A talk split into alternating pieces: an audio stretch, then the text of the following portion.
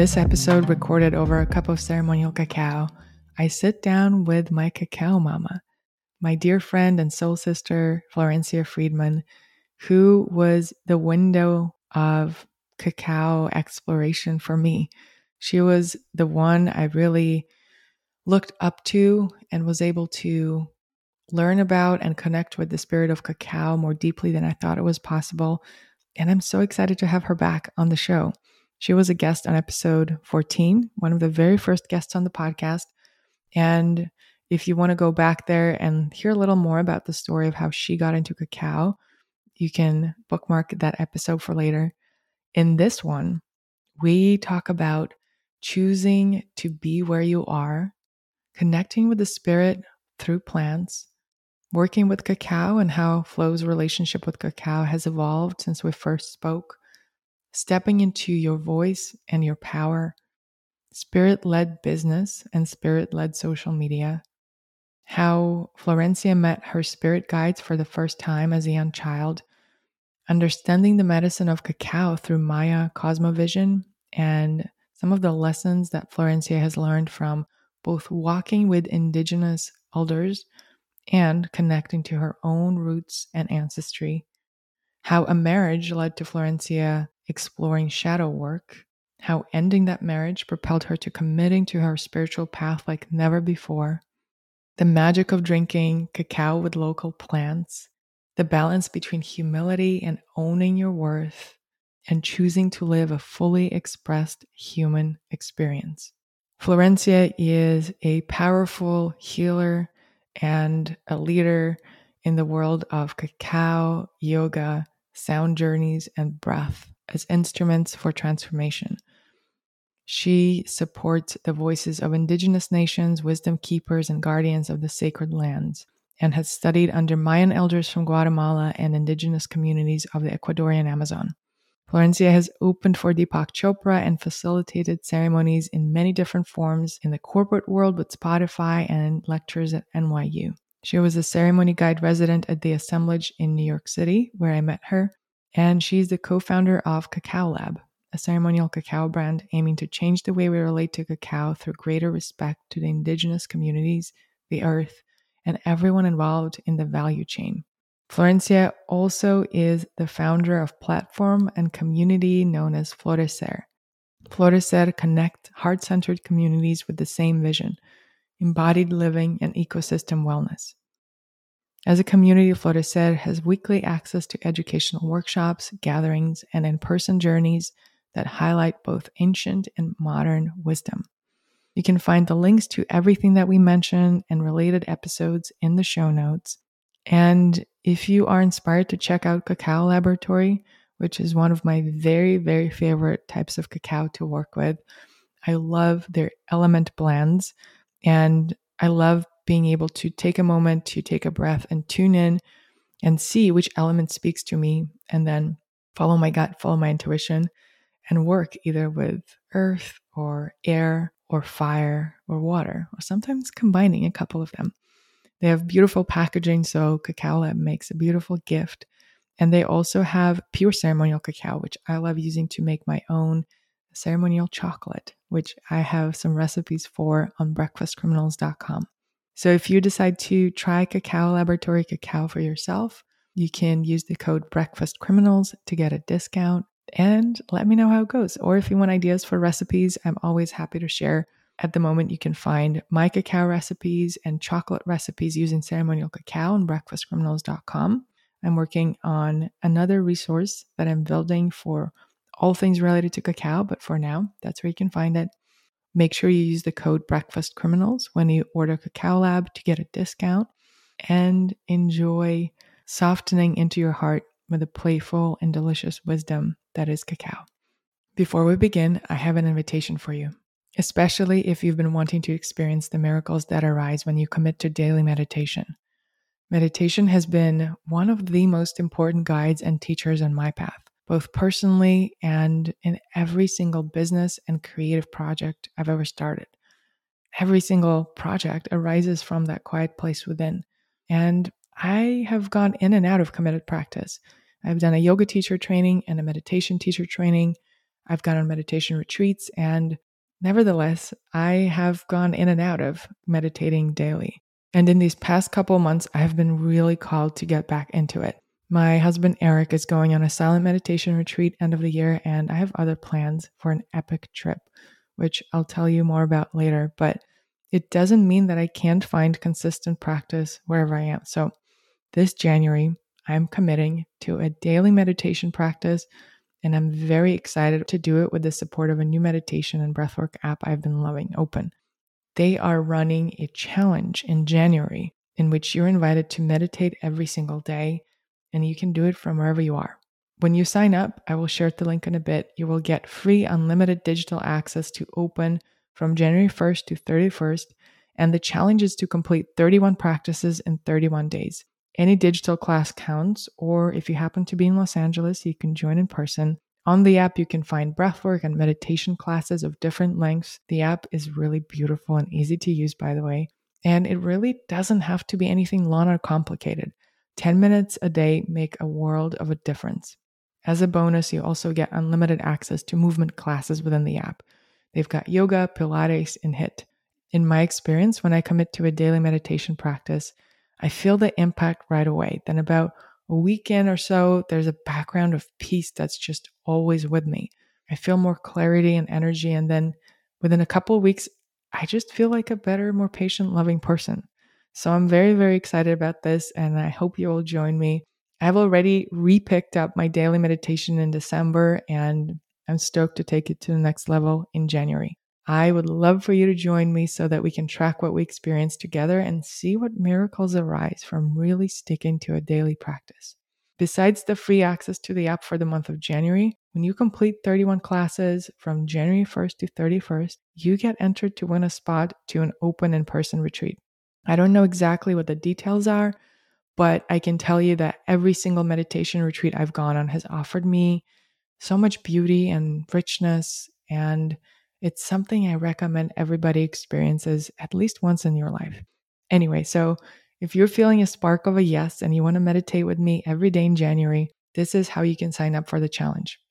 Go to bit.ly slash meditate with Ksenia anytime before the end of December 2022. Make sure you use the link I just said to get the free month of January. Then click Join Challenge, get the app, and maybe even try a few practices before the official challenge begins. Then on January 1st, set aside a few minutes every day to sit in a quiet space and meditate. If that feels supportive, you can schedule it in your calendar. For example, meditating right after you wake up is a great idea and is one of the most powerful things you can do while you're still in sort of this in between waking and dream state. But it really doesn't matter when you do it. You feel the difference and the accumulated effect of meditating daily, no matter what and when and how you do it. If you want to, you can also get a special journal, candle, or another meaningful object to be with you through the challenge. See it as an invitation to connect to the sacred space within and Set yourself up accordingly. Treat your meditation like you would a date with a very special friend. I have been feeling a powerful energy of creation already building within me for 2023. And I know that kicking off the year with 31 days of meditation will set me up for an incredible year. If you're joining me for the challenge, make sure you get the app on bit.ly slash meditate with Ksenia or get the link in the show notes to get the free month of January on open. There's something about doing this as a community, and accountability really does make a difference. Mark your calendar, and I can't wait to see what beautiful things you create from saying yes to this meditation challenge and to creating a sacred time to connect to what's important within. Here's Florencia Fridman. Welcome back to my podcast. It's been four years since our first conversation. When I just started my podcast, you were in episode 14 where we talked about all things cacao ceremony. And we did it in person in my apartment in Brooklyn. And then we also recorded some things. We made cacao in my kitchen. And this is such a beautiful full circle. And I'm so excited to dive into all things cacao and all the different journeys you've gone on in your life with and without plants. And we're both here with cacao today. I'm drinking Cacao Lab Earth, And I absolutely love the new packaging designed by our dear friend Caro, who was also a guest on the podcast, and um, feeling really grounded. What are you drinking? Beautiful. I'm having the regular cacao. I wanted to really dive into the plant on its own. So I added a little bit of honey. I needed some sweetness as we're moving into the fall. I feel this need of wanting to be warm and cozy. So simplicity is always nice, but the earth is definitely a nice one to ground. I typically use coconut sugar or sometimes maple syrup or monk fruit to sweeten, but somehow today I reached for honey as well. So good oh, to hear that we're on the same frequency. So you are my cacao mama. You're the person through whom I really was able to dive deep. And since we first spoke, I've taken a cacao training with you. I've gone to Guatemala with you and your brother Fede to meet some of the people that you work with and source from. And I would love to both revisit how you got into cacao for those who haven't listened to our first episode, or maybe they have, but there's a whole new layer to it now because you've been diving so deep with the plant and traveling with it and introducing so many people to it. And then we can kind of travel into where you're at now and all the other journeys you've gone on. So, how did cacao come into your life? Uh, it's been quite a journey. And before I dive into that, I just want to give my gratitude for having me in the space. It's so beautiful to just see the sisterhood continue to evolve. And as we go deeper into our own path, uh, being able to have these moments of being like, How's your heart? How are you? What's new in, in your journey? What are you excited in this moment? And um, it's beautiful to have this beautiful environment to assist us in this journey. Like you were saying, Caro did our packaging. She's an amazing artist. And having all of these people around us that inspire us is such a gift for being able to walk this path. So thank you for embarking on this journey with me these last couple of years. With that being said, wow, the journey with cacao has been a long one. And I love these kind of moments because they bring me back to, you know, where it all got started and, and how the journey continues to evolve. Uh, my first time working with the plant was also in Guatemala. I went to do a course on lucid dreaming and astral projection. It was a mystery school. A mystery school, for those of us who are hearing it for the first time, is a school that is teaching us how to work from the world of spirit and we learned about how to dive deeper into our dreams and going into deeper states of meditation. And that's when I did my first cacao ceremony with Tata Walter, who's um, a Tata, an indigenous elder, very young in his age, but very wise in his knowledge. When we did the first ceremony, I remember just closing my eyes and just feeling so in my heart and finally being so present. I remember opening my eyes and feeling so at home the first time in a long time. And I knew that this was the beginning of something special. I didn't know what it looked like. I could have never imagined what it would unfold like, but I knew that there was something that was calling me deeper. So a year later, I went back with my brother, who's now the co founder of Cacao Laboratory, to go and search for this amazing plant, to get to see, you know, how can we be of service to bring this plant to the United States or at least to our environment. My vision back then was just to be able to have enough cacao to be doing my ceremonies within my own friendships. And then it started to evolve and it continues to evolve until now. So after that journey, um, I started walking with an indigenous woman from Guatemala, Nana Marina Cruz, who's one of the Mayan Tz'utujil elders, one of the 22 Mayan ethnic groups in Guatemala and we walked a lot together, many parts of the world. And um, she came here to my home, got to meet my family. I got to connect with her family as well.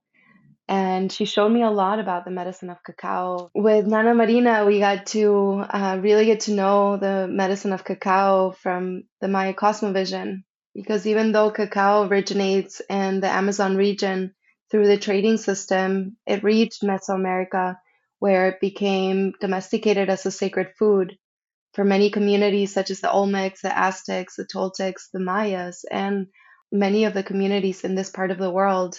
They understand that it's a sacred food and that allows us to connect deeper with our relationship to spirit.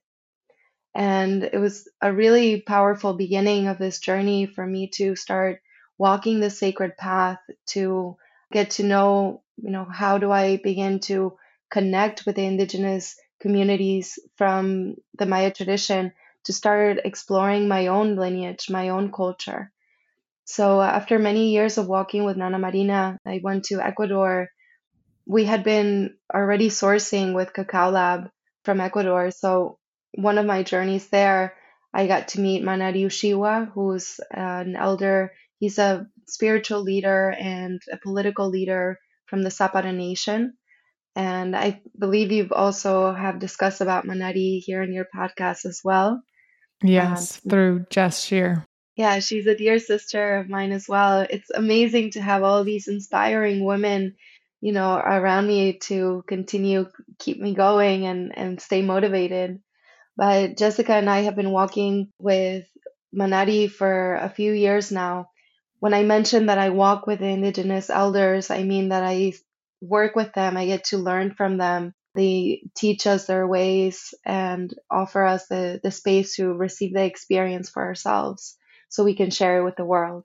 When Manari and I met, there was this instant connection where, you know, I shared with him about my passion for cacao and he was like, I want to experience the ceremony. I was very intimidated. I mean, this Amazonian indigenous elder wants to sit with me to serve him cacao. But, you know, I, I let go of those thoughts and I um, invited him to come in and join me in New York. And we did a ceremony here in New York together. And after the ceremony, I remember him saying to me, I actually got to meet you. You know, we met in Ecuador, but I got to see your spirit here. And from that moment, we started really bonding, and he's been like a family to me where he's teaching me a lot of the ways of the the Amazon um, wisdom of the forest, the connection to the world of dreams, which is something that you know I'll let you all listen to in the previous episode. But it's so fascinating. It's such a vast world, and when we are working with certain plant spirits, I feel like it's really important to get to know our dreams. The plants are always communicating with us. And one of the things that Manari says is that when we go outside and we try to connect with a tree and we try to talk to the tree, we might not hear the words. But when we go into the world of spirit, Makihaunu, the world of dreams, we have this connection with the spirit because these plants carry a spirit like we do. And so we meet in a common ground so we can start having different conversations with these plant spirits. And when we're working with cacao, for example, I feel that a lot of the teachings that I have received has been through this connection to my dreams. They show me maybe certain invocations to share or what song or visions. Um, and it's a really powerful way to deepen our relationship with any plant that we're working with. Mm. So that's what got me here so far. mm.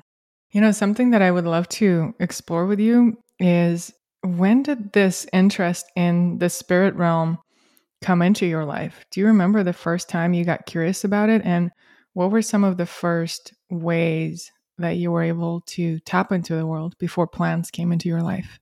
Hmm. I mean, I remember one time I was probably like five or six years old. I was laying down and I opened my eyes and it was like in that, that in between state when you're awake but sleeping. And I remember seeing almost like a cloud that was moving around the light and it was almost like moving in a spiral. And that vision has stayed with me always, but I never knew what that was or, you know, what that meant. But I feel that that was the beginning of me understanding that everything carries a life. And even when we can't physically see it from this physical reality, it doesn't mean that they're not with us. And another moment that I remember that was like a, a really important aha moment. I was probably like 12 years old and I felt an energy. I was walking at night down my street and I felt an energy, almost like people were walking behind me. But when I would turn around, there was no one there. And I remember coming home really scared and, and telling my mom about this. And she said, Well, maybe it was your your spirit guides that were with you maybe she said ancestors or spirit guides, something along those lines. But that for me was like a moment where it allowed me to move away from being scared to feeling safe and knowing that I'm always being held. And mm. that's kind of where it all started. But my mom was always really into connecting with spirituality, not so much the indigenous ways or shamanism, but she always had this deep connection to spirit and was always very curious going to, into different explorations of the spiritual path.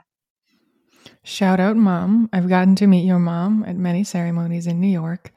And it's so beautiful how she invited you to see it as guides or ancestors as something different. And I feel like once we shed, shine the light on what it is, the fear kind of dissipates. I remember I often, especially when I'm alone at night in the house or outside, I always feel like there's somebody following me or just around me, always. And I remember when I was younger, I had this fear of being alone at home at night because I felt like there's somebody on the floor under the bed in the darkness or in the mirror. And I've seen many psychics throughout my life and had many spiritual mentors. And when I was very young, one of the first psychics said, Yeah, duh, there's always millions of creatures around you, especially in the mirrors at night. They're just there. Doesn't mean they're bad. They could be just playful, but they're there. That didn't help me very much. I got even more scared of mirrors. But then many years later, I was working with another um, psychic healer, and what she inv- invited me into is really holding my sovereignty in, first of all, keeping my space clear. And particularly, she guided me to use essential oils and beeswax candles to keep mm-hmm. my mm. space clear, and as well as um, smoke from sacred herbs. And also communicating. If I'm feeling that there's somebody following me, instead of you know, pacing and running away from it, actually turning around and saying, Hi, I see you, and you're not allowed to be near me unless you have good intentions, and just continuing to walk and holding my own. And learning that has completely transformed my relationship with the darkness. And I feel like it planted seeds for me to explore that darkness when I'm meant to and, and not even engage when I'm not meant to. So you're somebody who always is studying with people and seeking out new knowledge. And I think it's so important to surround ourselves with teachers and mentors who help us shift those perspectives that expand our awareness. Yeah, I think it's it's such an important piece because we go into these places that we're not taught about before. Like the example of, of what you're sharing, having the support, also with my mom, when she shared that with me of, you know, maybe it's somebody that is there to assist you everything changed. So as we we're doing a lot of work in uh, the modern society of opening these doorways, you know, to the connection to spirit through plant medicine, through deep states of meditation, kriyas, um, kirtan, you know, the bhakti practice, all of these ways, like they feel from a, if we're looking at it from this physical reality, like we're just taking action towards something. But when we go and see it from the world of spirit, there's a lot of moving pieces that are happening as we activate that connection.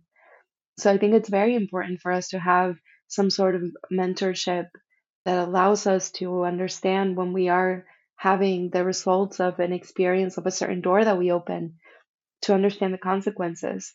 So we move away from fear. There's so much fear out in the world right now, and what we're needing is to come back to love so when we have the right guidance, it can assist us to really find our clear path, like the Sakbe, the sacred path, like the Maya tradition share. I find there's like a trend that is often true, which is that kids who have these experiences being in close proximity with spirit, with God, with light, with our guides, with our ancestors, something happens in our teenagehood or early adulthood where we go through this phase of completely straying away from our path. And then there's something that happens that brings us back to it and it becomes stronger than it could have ever been if we didn't stray away from it. Did you have that kind of experience? And if it was, what was that like for you? What did it look like? Yeah, um, definitely did. And I think when I moved to to the United States from Argentina, it was a very shocking experience. Just being like I felt like I didn't belong there and I didn't belong here.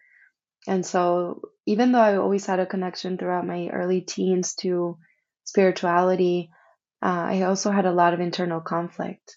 And I got married at a very young age. I got married at the age of 21. And when I got married, my partner at the time, uh, my ex husband, was into spirituality, but he was also into the world of music. And so we found a dance at the beginning that nourished both of our, you know, well-being, but also being able to go into music. And and then it got very dark towards the end of our partnership. And we were both so dependent on each other that it was very difficult for us to see that we had gone in two different paths. So I think those few years towards the end of my marriage, there was a lot of shadow work and I wasn't ready to explore it, so I kept suppressing it.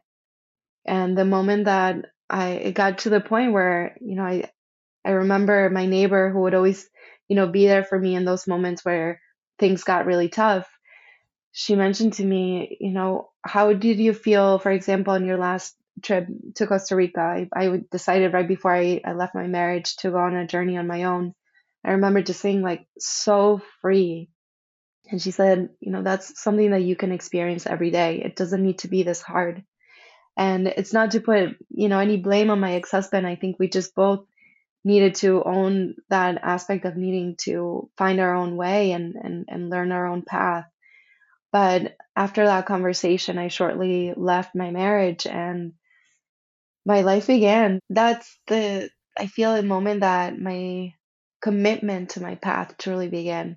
I always nibbled my toes in spirituality. I was already a yoga instructor and a health coach and you know I had done a lot of that throughout my teens but I've never had been so committed to my path the way that I have been since the time I, I walked away from from that union and it's not to say that we need to leave our partners in order for us to find our spiritual path but I think it's important for us to observe whether it is the sacred mirror of a partnership that is holding us back, whether it's a career that is holding us back, or even the conditioning of our own thoughts. It's really important for us to, from time to time, you know, check in with ourselves and say, is this really where my heart is? How am I being of service to myself, to my environment? And if there's something that is not in alignment, how can I assist myself to really find the liberation? Because it doesn't need to be so hard Life is not meant to be so hard. At its essence, it's like the breath, right? When we exhale, that's that's the process of life. But then through our thoughts and through the conditioning of past trauma and unresolved challenges that life has brought in, not to make ourselves our life difficult, but more for us to train into going deeper into our our service I think the symptoms of those traumas and that conditioning, that's what makes life complicated.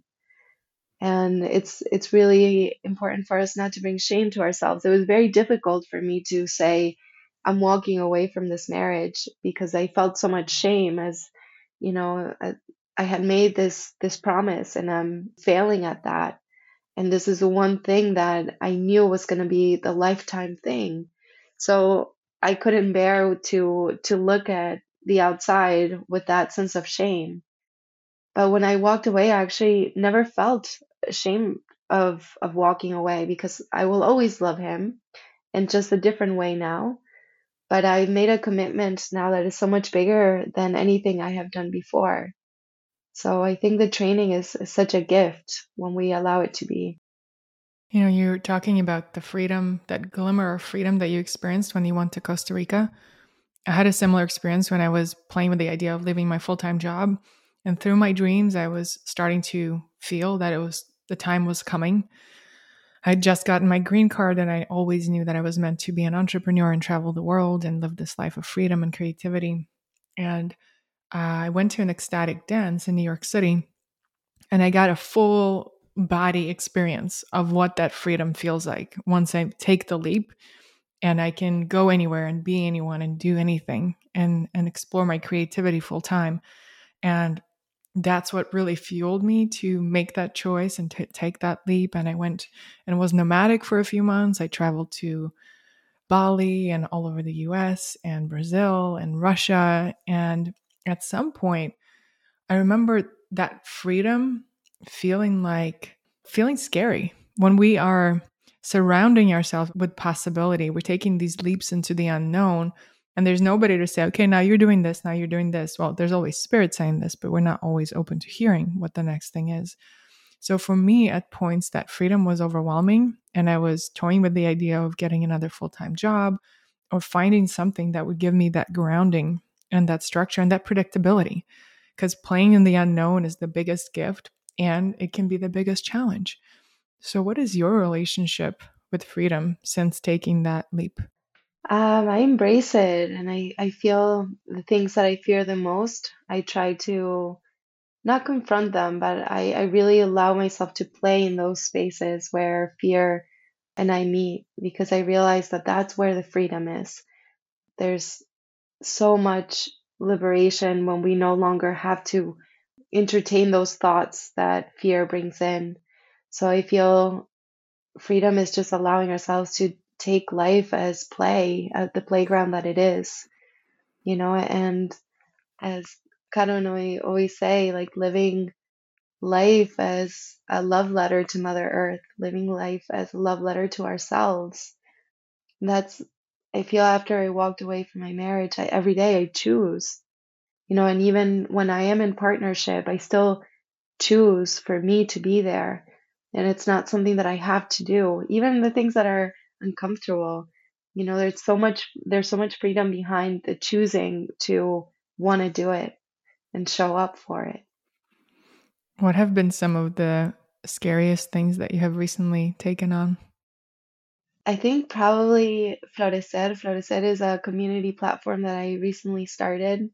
I'm a projector in human design, so I'm always working with people and I need that that support. So when Cacao Lab got started, my brother's my business partner. Whenever I started my spiritual path, I always walked with an elder by my side. So I've never really done things alone. Like even my ceremonies, 90% of them I'm always facilitating with someone because I just love having that company. But with Florecer, it's something that I'm doing on my own and it's been about a year. It's something I've been dreaming for years, but I was always there very hesitant of, of making it happen. And I I feel like it's making me grow so much as a human being, understanding the responsibility that it takes to really bring forth a project, a spirit, because this also carries a spirit and seeing it flourish. I mean, the word florecer means to flourish. And like these moments of trusting have been really challenging because there's so many things that I don't know how to do. There are so many pieces that are still unfolding and I don't want to control the way that this platform, you know, becomes. But there is this sense of like, am I just kind of procrastinating or am I showing up? All of this internal conversation.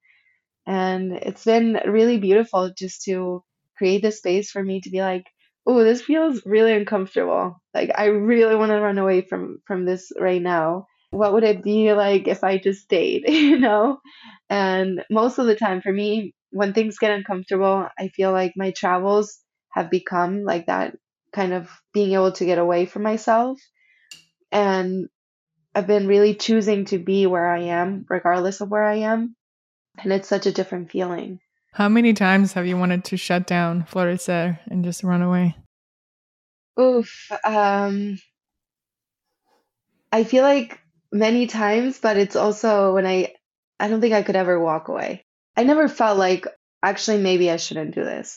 There's like the initial thought and then I don't even give it room to play because it's such a an important dream that whether it's reaching one person or 500 people, I think the mission that it carries is enough for one person to carry on.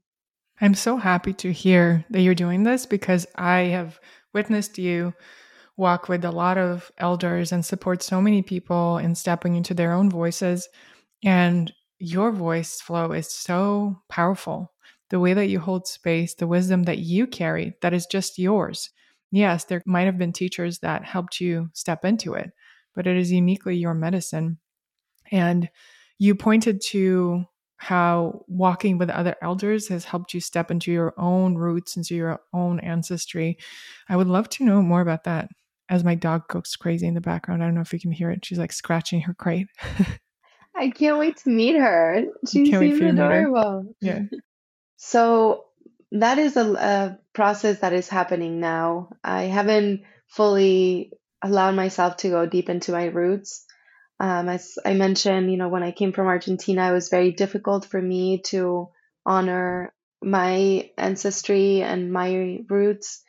I completely shut down my communication with Argentina. And these last couple of years, I've been really working on just getting myself comfortable in that space of opening those doors, but also being patient with myself and compassionate with myself because there's a lot, I don't want to rush into it, but really look at my conditioning, my own trauma, and be able to work through those. So then when I show up and I'm connecting with my lineage, I can be in a neutral state. I have so much so many different lineages within my my blood. We're Russian, we're Polish, we're English and Mapuche, which Mapuche is one of the original nations to originally from Chile, but then they also moved to southern Argentina. So there's this thing I've been really working through a lot uh, lately is this understanding of the oppressed and the oppressor. And when we have these both of these lineages as a human being, it can create a lot of internal conflict. And it's something that I've been observing within myself, the self sabotage that was so easy for me when I was in before I was really deep in my spiritual path. It was so easy to go there. And the shame that I would feel as as not being from the United States, like all of these things I feel like can be traced back to this conflict of the oppressor and the oppressed. Mm, well, there's so much there. And I also feel like the reason why you are exploring this is because the power that's available in you owning your ancestry is just going to completely blow you away and everybody away who's around you. And it's particularly in that mix that the power lays because, like what you're talking about, Russian and Polish. Russian people, which I am, and I've also wrestled with accepting my ancestry and being a foreigner, and also going back into my lineage and seeing all of the connection to earth that my people have and connection to food and gardening and mushrooms. There's so much depth in the Russian person, and yet there's so much on the surface right now in the world opposition to that and how can we accept it with neutrality and then also kind of travel back in time and see this DNA was given to me for a reason and there's particular strength and superpowers that it holds that are here to nourish my mission in the world. And I don't have any answers on that yet, but it's definitely such a beautiful exploration so thank you for bringing me and everybody listening into that. Yeah, thank you. I think as we move into this new dream, this new reality, um, it's an important time to observe some of these internal conflicts and also going back to the origin. You know, things move as a spiral, but also in cycles. So we're going kind of back to that beginning to then have an opportunity to rewrite the story. But that is also the choice of perhaps going into the patterns and the fact that you're giving yourself permission to open that door, you know, it's already a huge thing. So thank you also for being courageous enough to going back home and getting to know, you know, your lineage in your own way and seeing the magic, the medicine that they carry. So speaking of cycles and circles and spirals, I'm thinking to the moment 4 years ago when we recorded our first conversation and I would love to check in where your relationship with cacao has gone since with cacao and perhaps other plants, whether it was at the same time, kind of synchron- synergistically working with cacao and other plants. I love working with cacao and psychedelic mushrooms. I find it to be such a beautiful thing. Not every day, of course, but a ceremony once in a while. And how you communicate and work and play with cacao these days Before we continue, here's a word from advertising with Zencastr, the sponsor of this episode. Have you ever bought anything after hearing an ad on a podcast? I know I have. Okay, this is really fascinating. One of my favorite podcast hosts ran an experiment in which he stopped doing ads on his show. The outcome blew him away because a massive amount of people asked him to bring the ads back. Product recommendations is one of the reasons people love his show. They know that he only vouches for products he personally tests and approves, and I know I have bought many things from his ads. And I have the same policy for my show. I only promote products that I actually use and recommend myself. And I've been so lucky to have incredibly aligned sponsors on the show. Here's another interesting fact podcast advertising is four times more effective than display advertising for conversion. 67% of listeners remember brands they hear about, and 63% make a purchase. If you have a brand or a product that you're ready to grow, podcast ads could be an incredible investment. Whether you want to diversify your ad spend, add a new marketing stream, or test out podcast ads, Zencastr, a longtime partner of the show, now has its own creator network that makes it easy for brands to connect with podcasters with aligned content and audiences. Post read ads, like what I'm doing right now, are the most effective form of podcast advertising. Zencastr works with podcasters to help create unique to them ad spots that create brand awareness and conversion. Here's the thing you don't need to have an enormous budget. Zencastr has been running pilots and has proven that smaller podcasts, when it's the right fit, can outperform bigger ones in a variety of verticals. If you're interested in sponsoring podcast ads for your business, and maybe even this show, go to zen.ai slash web8 and fill out the contact form so that Zencastr can help you bring your business story to life. So interesting how the plant is always evolving. I feel when I first started working with the plant, I was drinking cacao every day and sometimes a few times a day. But there was this, if we think about that, like first like honeymoon stage when we are falling in love with someone, we just can't get enough of them feel like that's how it was with Cacao. And I still love her so much and she's still, you know, a huge part of my daily life. I feel it's um, an opportunity to get to know the plants in a new way. So I drink, I still drink cacao most of the time, but there are certain days where I feel like I just want to connect with the spirit through meditation or maybe journaling and not necessarily ingesting the cacao. Especially when I'm in the jungle, I feel you know, usually I'll have cacao two or three out of the five days that I'm there when we go with groups. So it's it's a different experience and I feel the plant is still moving through me. One of the beautiful things that Yanda Ushigua, who also comes from the Zapara Nation, he mentioned that when we connect with the spirit of a plant, not just drink the plant, but when we connect with the spirit, that spirit stays with us until we transcend. And it's so beautiful to know that this medicine is always with me. And I get to enjoy her physical benefits as I consume her, but I can also connect with her by having this relationship through the world of spirit.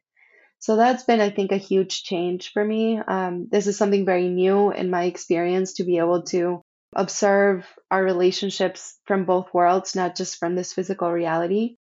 I also have been working with combining cacao with local plants. For example, when we go to the jungle, we work with this plant called chiricaspi. Chiricaspi is it's not a psychedelic plant, but it does give you a lot of endurance.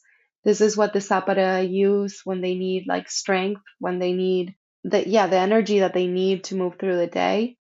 And it's also connected to the spirit of time, according to Manari which is something that I think, especially living in a city, is something that we kind of struggle with. You know, it's it's a very interesting energy. But I find that when we work with cacao and we bring in a local plant, it allows us to really connect with the essence of the land and to be able to go deeper into the cycles of that space. One of the ceremonies that we first did in the jungle with cacao, um, it wasn't facilitated by me, but somebody brought in cacao and it was too strong for the community. And a lot of them were like super scared of cacao. Which is fascinating because they drank ayahuasca, but then they were, you know, nervous about cacao. But what I realized was that, you know, we brought in this plant that originates from the Amazon. Cacao comes from that region, but it wasn't implemented as a spirit plant or a master plant teacher. So I think it's important to be able to find this like middle ground when we're working with um, a plant that isn't necess- doesn't have the language of that space. So there's this bridging that happens. That's something I've been playing with a lot. So when I come here to New York, like what are some local plants that we can use here to connect with cacao? What are some local plants that you can use with it, and how are you making your cacao these days? What's your go to recipe? Well, I always love Blue Lotus, which is definitely not local, but I've been working with um, St. John's wort. I haven't combined the two together at the same time, but I've been drinking St. John's wort in the morning and then shortly after drinking the cacao. And I think that's such a beautiful combination. There are certain side effects of St. John's wort, so we should always look at, you know, what are those before we start consuming the plant. But I feel like it really assists us in finding like the immune system building and stabilizing our mood. Another one is mugwort. Mugwort and cacao are so beautiful together. Damiana and mugwort all of these very dreamy plants that are, especially mugwort, is seen as like a weed. But if we actually understand, like, the fact that it grows everywhere, isn't that telling us something, right? That abundance of this plant, and especially in the fall season, is such an important teaching from Earth to show us, okay, this is something that can assist you in this transition. You know, she's always speaking to us, and when we start observing the plants, it's a way of, of listening. So, um, as I mentioned, mugwort is definitely one of my favorites in this time of year. Something that I've been playing with a lot is using pumpkin spice. I've been really tuning into the fall. I think one of the the last couple of years I would always run away from the winter. And as I mentioned, I'm really working on choosing where I am always. So I started working with the connection of all the plants, right, that are offered to us in this season so we can shift into it in a different way. So pumpkin spice with cinnamon and clove, it just I feel like it really brings that warmth and it's it's really supportive in this time. But I also, as I mentioned, love blue lotus. Blue lotus and cacao are such a beautiful combination. They activate our connection to our dreams, our creativity, our, our self expression. So what I usually do is I'll steep the blue lotus if you can get like the whole flower, which Anima Mundi has. Um, there's a few other online platforms that that share it, and you steep it for about 10 to 20 minutes, and then you strain it. You add your 30 grams of cacao, a little bit of sweetener if you like. I don't think that it needs it with the blue lotus, but you can always add a little sweetener like we did today with honey or maple.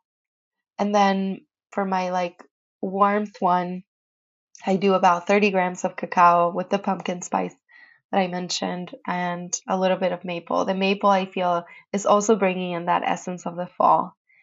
I think it, when we are choosing our different ingredients and definitely especially the plant allies that are being connected with cacao, it's important to understand what is our purpose. Like, what am I feeling right now? If I'm using the medicine to heal, what is that healing that I need? And how can I use and connect with the plant allies to give us that support? What is your ritual with cacao these days? What happens once you make it? And how has it shifted in the past few years since we first spoke? Right now, I've been working with cacao in the mornings and also the evenings. One of the newer things that I've been doing is whenever I'm working on different projects, whether it's, you know, business or, or friend related, everything carries a spirit, right? And so when we are activating these spaces, it's important to also acknowledge that connection. So when we have certain meetings for some of the projects that I'm working with, we'll wake up at 5 a.m. and we'll connect with cacao. And then from there, work with whatever is is on the table. Caro and I, the the girl we mentioned earlier, our amazing sister and, and artist, her and I are writing a book right now. It's been, yeah, oops. What? It's so exciting. yes. We've been writing it for the last like two years. And every time that we meet, we always drink cacao and we have a little ceremony. And then we go into the development of the book. So I think, you know, I at the beginning I was using cacao to get to know myself and to open my heart but now I, I ask her to assist me in whatever spirit I am, you know, working with, whatever energy I'm I'm developing and celebrating. That is so beautiful. And I'm going to ask you a question and I'm going to let you be with it for a minute. I'm going to let the pup out. She really wants to, I think, do something and she also wants to meet you. The question is different spirits choose to come through different people and like you said, creative projects and businesses are their own spirits. Cacao chose to come through you. There are so many people discovering cacao thanks to you and the way that you carry it.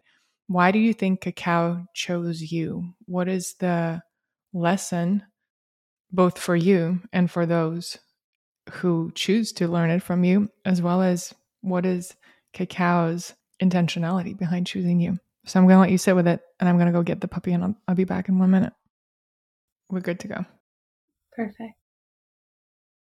So, why do I feel that cacao chose me? This is a really powerful question, and I'm gonna be very vulnerable, but it definitely makes me tear up when when you ask that. Um, you know, there's been a lot of insecurities that have come up throughout my upbringing and and being able to step into my power has been a very interesting journey and there's such a fine dance you know between finding the humility but then also owning our worth and i remember when i left my my marriage i committed myself to really wanting to empower women to find their voice but I needed to do that for myself first. And when I look when I think about this now, the way that I ended up in Guatemala was definitely like destiny. I would have never gone to Guatemala. There was nothing calling me there. There was a friend that I met that wanted to travel, you know, together and the long journey uh, that we were going to do ended up just being Guatemala and it was somewhere that he wanted to go, a course that he wanted to do and he never came with me. So it was like I was brought into this journey. I had no idea what a mystery school was, what lucid dreaming was, what astral projection, like all these things were new. And for some reason, I said yes.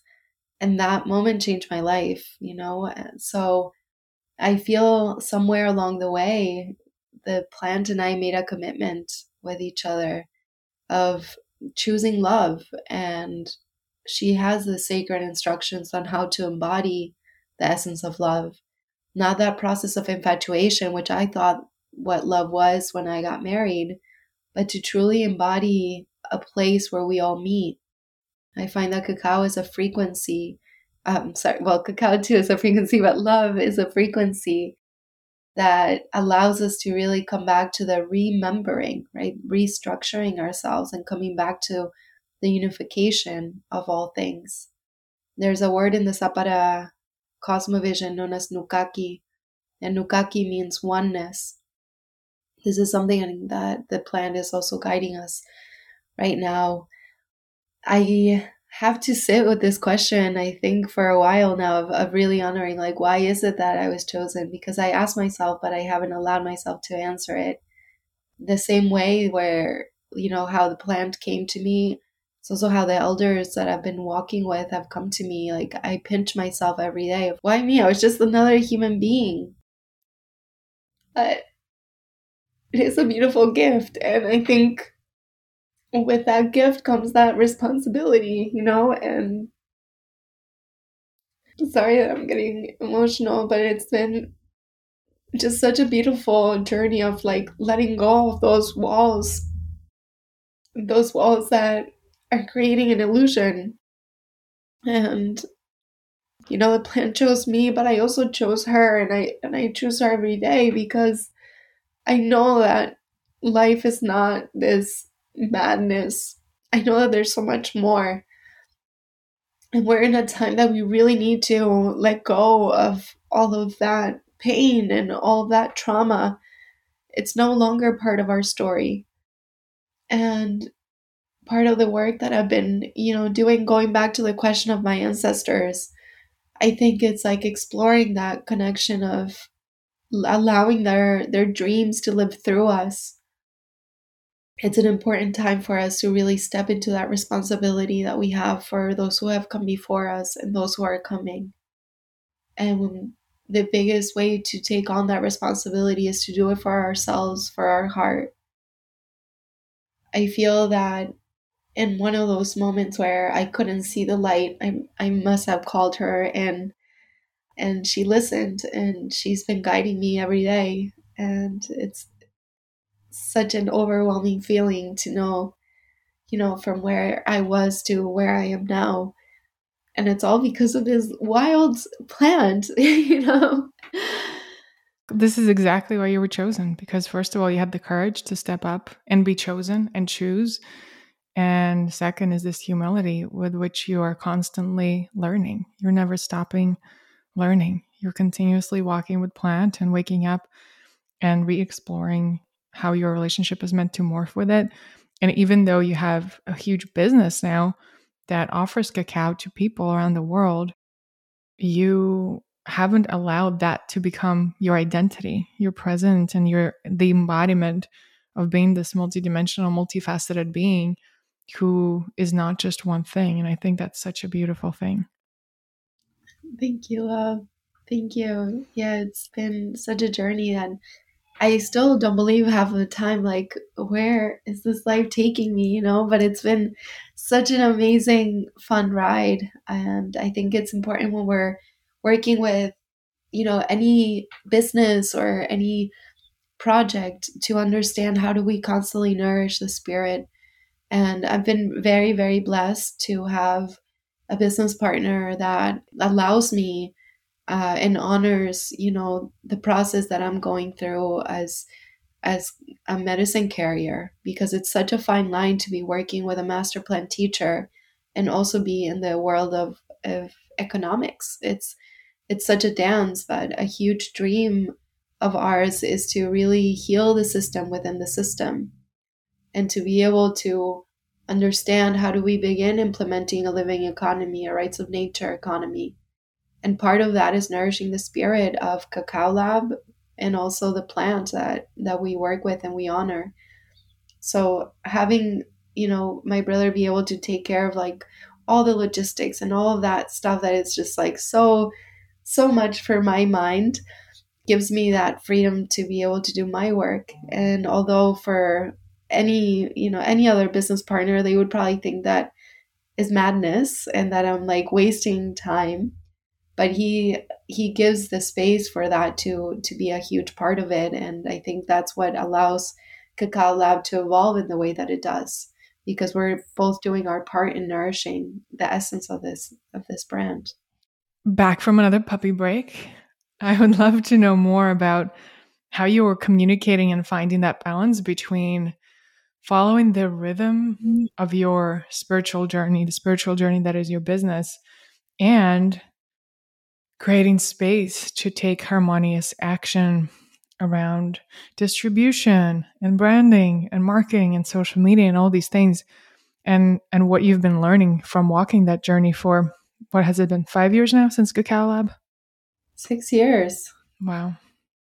Yeah well this is another you have all these amazing questions that are coming up.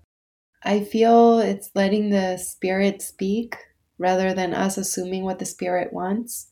And that's why connecting with the plant before we're going to make any decisions is really important and you know give the the space the acknowledgement to the plant.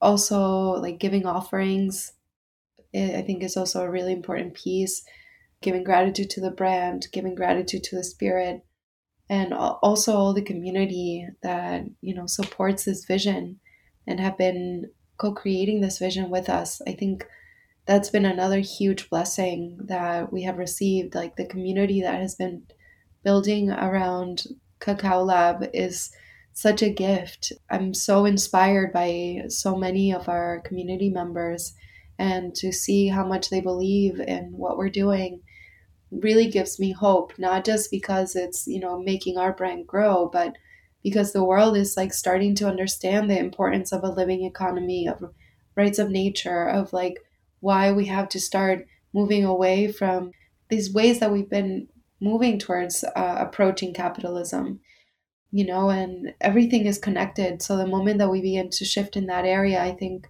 our relationship with the land will also shift. But on a personal level Florecer has been a huge test because I always had my brother as a backup. If there was anything that I'm like, oh, I don't want to deal with this, you know, please, like, can you figure this out? Can you have the team figure it out?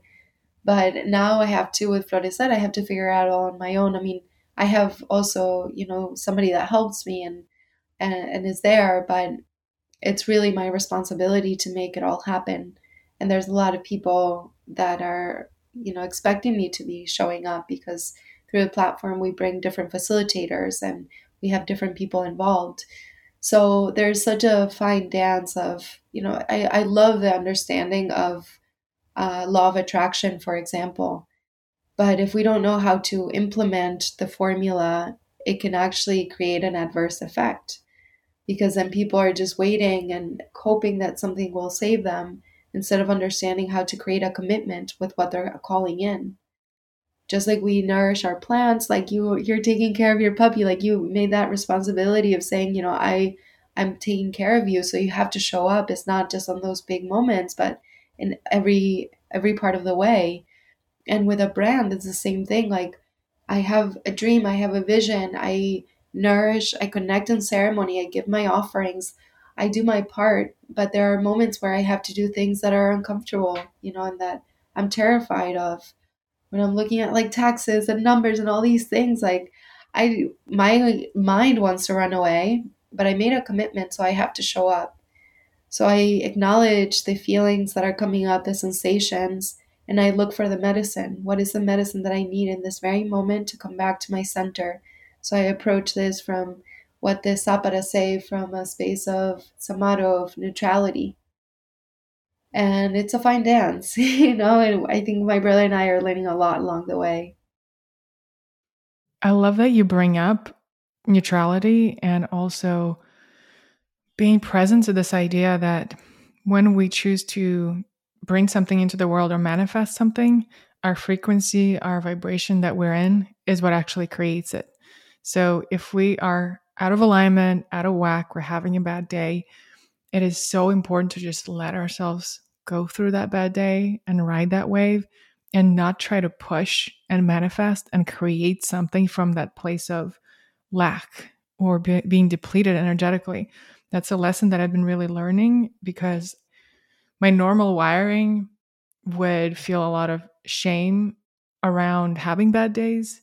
But now that I'm really allowing myself to see, okay, it's totally normal to allow myself to I don't know, watch a silly TV show and watch, watch popcorn and go to bed without like gratitude journaling and meditation, having a ceremony and an offering. It's totally normal to have a fully human day and let emotions flow and let tears flow. And when we try to stop that, that's when it kind of bottles up and it starts seep, steeping, seeping, steeping through in unexpected and unwanted ways. When we allow ourselves to be fully human and experience it all, and then choose to create when we are feeling that overflow, even if it's not in our timing, even if it's inconvenient, there is so much more joy in our lives because that kind of pushing that resistance kind of melts away. I've been kind of playing with this concept a lot for the last few weeks and a few months. And ever since I've been doing that, it feels like my highs are higher and my lows are higher as well. and it's an amazing experience. And all it took was that permission. All right, I'm feeling sad, feeling judgmental, feeling shame, whatever that is. Let myself feel it, cry it out, scream it out. And then typically, once it's out of the system and it's lived through and it's been allowed to exist, everything else has so much more ease and grace. I totally agree with you, and it's beautiful that you're allowing yourself to have that experience. There's a beautiful ro- uh, quote by Rumi that talks about this that it's like allowing ourselves to feel the essence of our house, that sometimes there's grief, sometimes there's joy, and allowing ourselves to welcome it all. And I think that's why I love New York City so much. I mean, I've tried to leave so many times. and, you know, here I am again. But I feel like it helps me ground all of the and integrate all of the experiences that I have when I go into the jungle, when I go to connect to the sacred fire. It's important to create those spaces. And also, something I've been really diving into is the the seasons. This fall has been wow, so magical it's the first time that I'm allowing myself to observe so deeply this process of the fall and just getting to know the plants that assist us, the the different rituals that we can do. You know, a lot of people deal with with seasonal depression, but it's because we're not going into the rhythm. It's like we're forcing ourselves into it. And it's kind of what you're sharing. Like sometimes we have to go through these patterns of release and it's beautiful. Like we we should honor it. We should we chose to live a human experience. These these spirits chose to have a human vessel. So I think part of that is to celebrate it. And you know, our ancestors, as I mentioned, they're living through us. We are our ancestors' wildest dreams. So we have to honor that. And, and part of that is being that very human, which I think for me at the beginning of my spiritual path, it was very difficult to acknowledge and to honor. I was very like rigid in my in my discipline, and I think it was important at that time. But one of the teachings of Akakao is like it doesn't need to be so hard. You know, it could be challenging, it could be a journey, but it doesn't need to be hard. So finding the celebration, even through those tears, even through the, you know, I had a moment earlier today where I was just like, oh, there's so many amazing things that are unfolding, but it's a lot. It's it's just a lot of responsibility so I had this moment where I was just like, I'm feeling the rage, and I just allowed myself to just like, like do some sort of exercise to like get it out, and then it was like, boom, back to to myself, instead of having to suppress and carry that all day through. And then it actually empowers you and energizes you instead of the other way around. And you know, what you're speaking to about humanity and embracing the different facets of it, for me, through all of my work with fungi and psychedelic medicines that is the biggest lesson that has been showing up so far is go and embrace your humanity watch game of thrones watch seinfeld laugh eat the food you want to eat tend to your body get the most expensive delicious oil that you want to get and like really smother yourself with love and i'm curious you are somebody who has worked with psychedelic plants and you've traveled to the jungle and sat with different communities. What are some of the biggest lessons that have been coming through for you that you're integrating? Well, I just spent uh, a month in in the Amazon. I spent two months in Ecuador, a month in and out of the jungle, and there was a lot that came up. I think one of the biggest teachings that happened at the very beginning was understanding the doors that were opening um, and the responsibility that that takes. And not to open too many doors at once. It can be really exciting to get curious about the spiritual path, but you know, walking with the Mayan lineage for a long time and then opening the door to the Sapara, it's not like I'm just going to visit and like hanging out. Like there, I've, I've been going really deep with them, and I think it's it's important to understand when we're opening that door, what that what we're saying yes to it's something that I think in our modern society we're not taught like when we're going into all these different modalities that are shared and all these different events in New York City.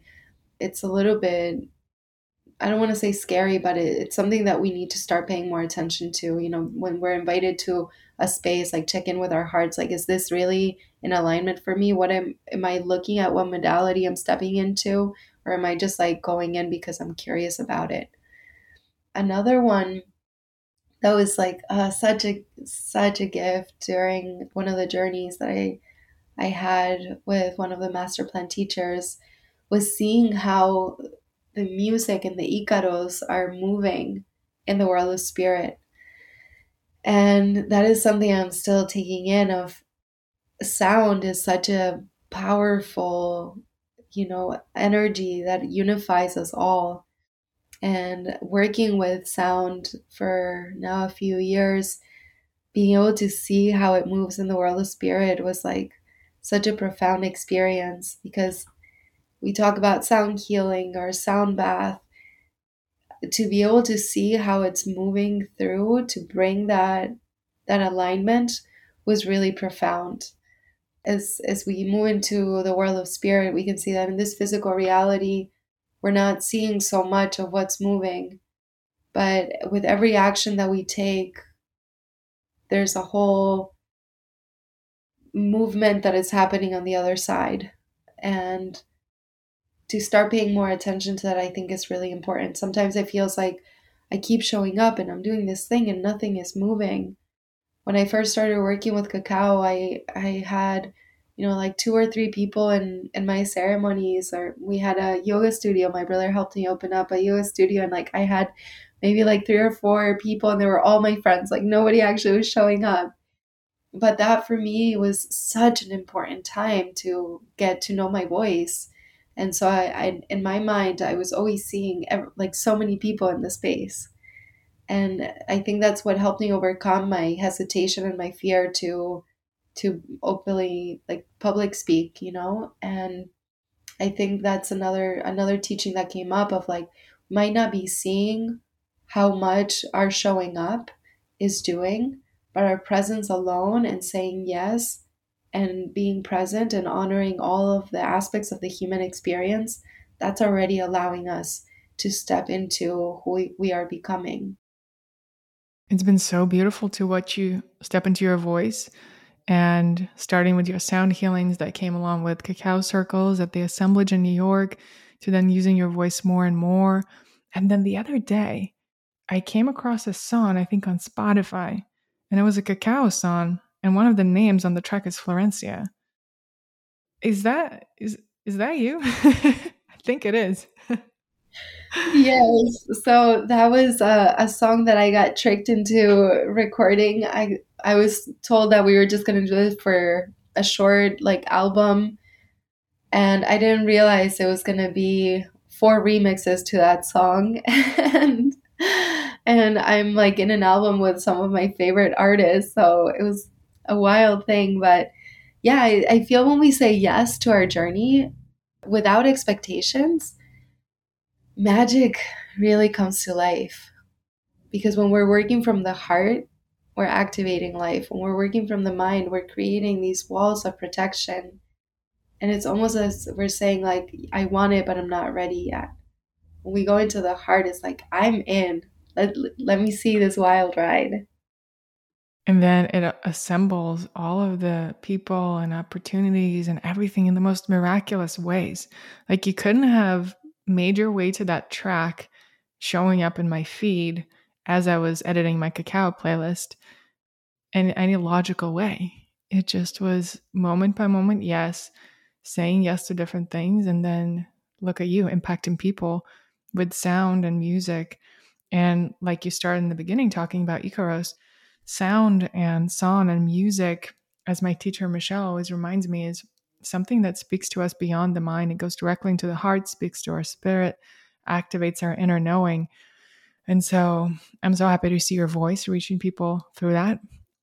But I also wanted to see, you know, you're talking about the consistency of showing up and and how that was such a potent medicine for you.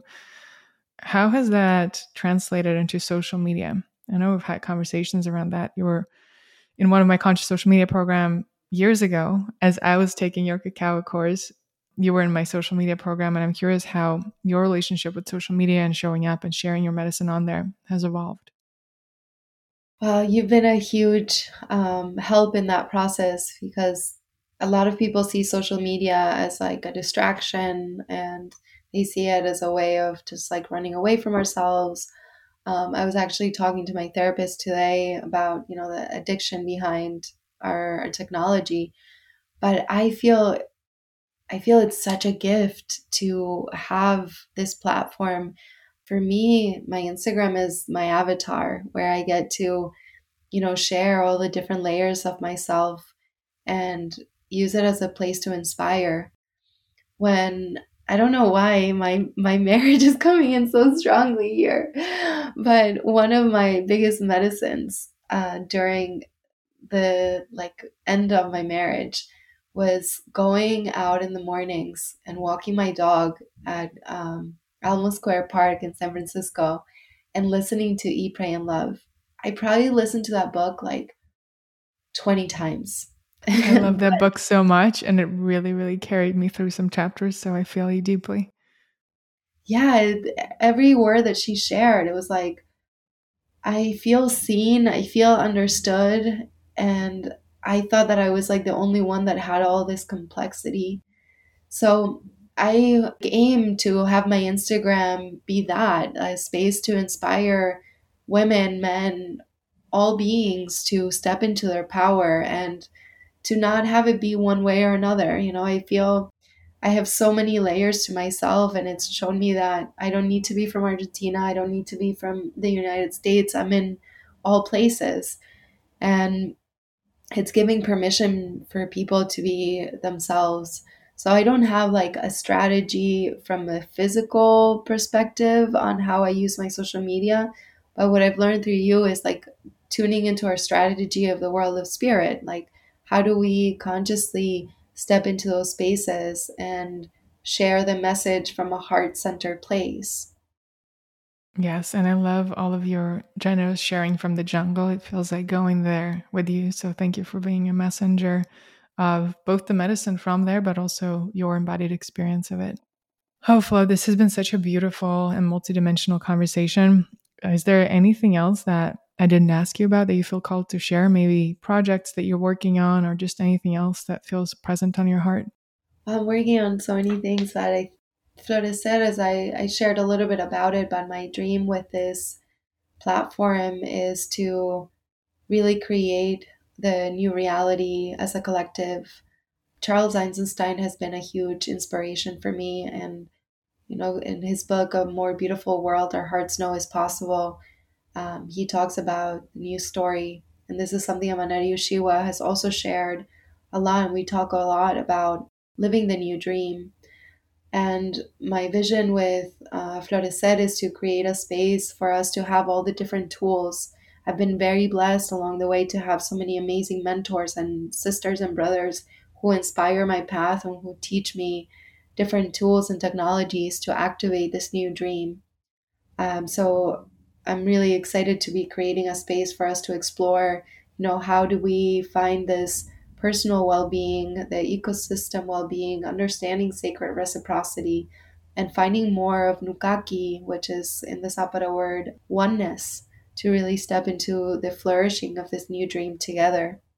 So that's the thing that I'm the most excited about. And thank you for mentioning about the jungle. It's been so incredible to be able to be in, in the Amazon, you know, from time to time. So if there is anybody that wants to explore Naku, I would be more than happy to share about it. Naku is uh, the healing center that I go to, and in the Sapara Nation. The Sapara are between Ecuador and Peru, but we go to Ecuador, and it's been a, a huge learning of how do we plant our seeds for them to flourish in this physical reality. I feel that um, the the jungle becomes almost like the the spirit world in this physical form.